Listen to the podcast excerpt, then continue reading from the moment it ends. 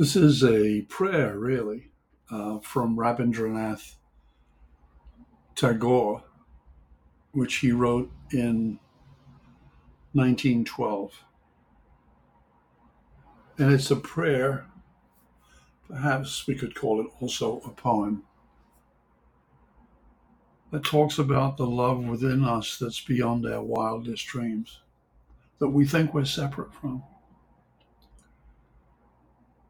And that, as in this poem, he seeks and invites us to surrender and transcend any idea of separateness and realize that we are one with it all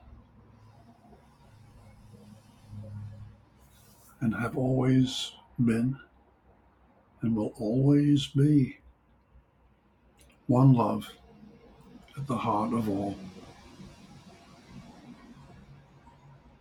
So, this is what Rabindranath wrote.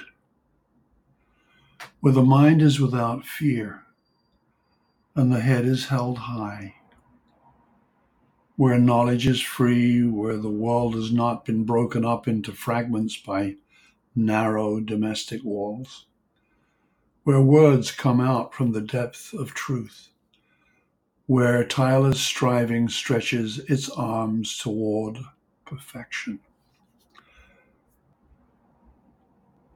Where the clear stream of reason has not lost its way into the dreary desert sand of dead habit, where the mind is led forward by thee into ever widening thought and action of love, kindness, compassion into that heaven of freedom, my Father. Let my heart awake. And I will end this poem by Rabindranath Tagore by saying, May we all fall in love into that place within that's beyond our wildest dreams. May we all fall in love and stay there.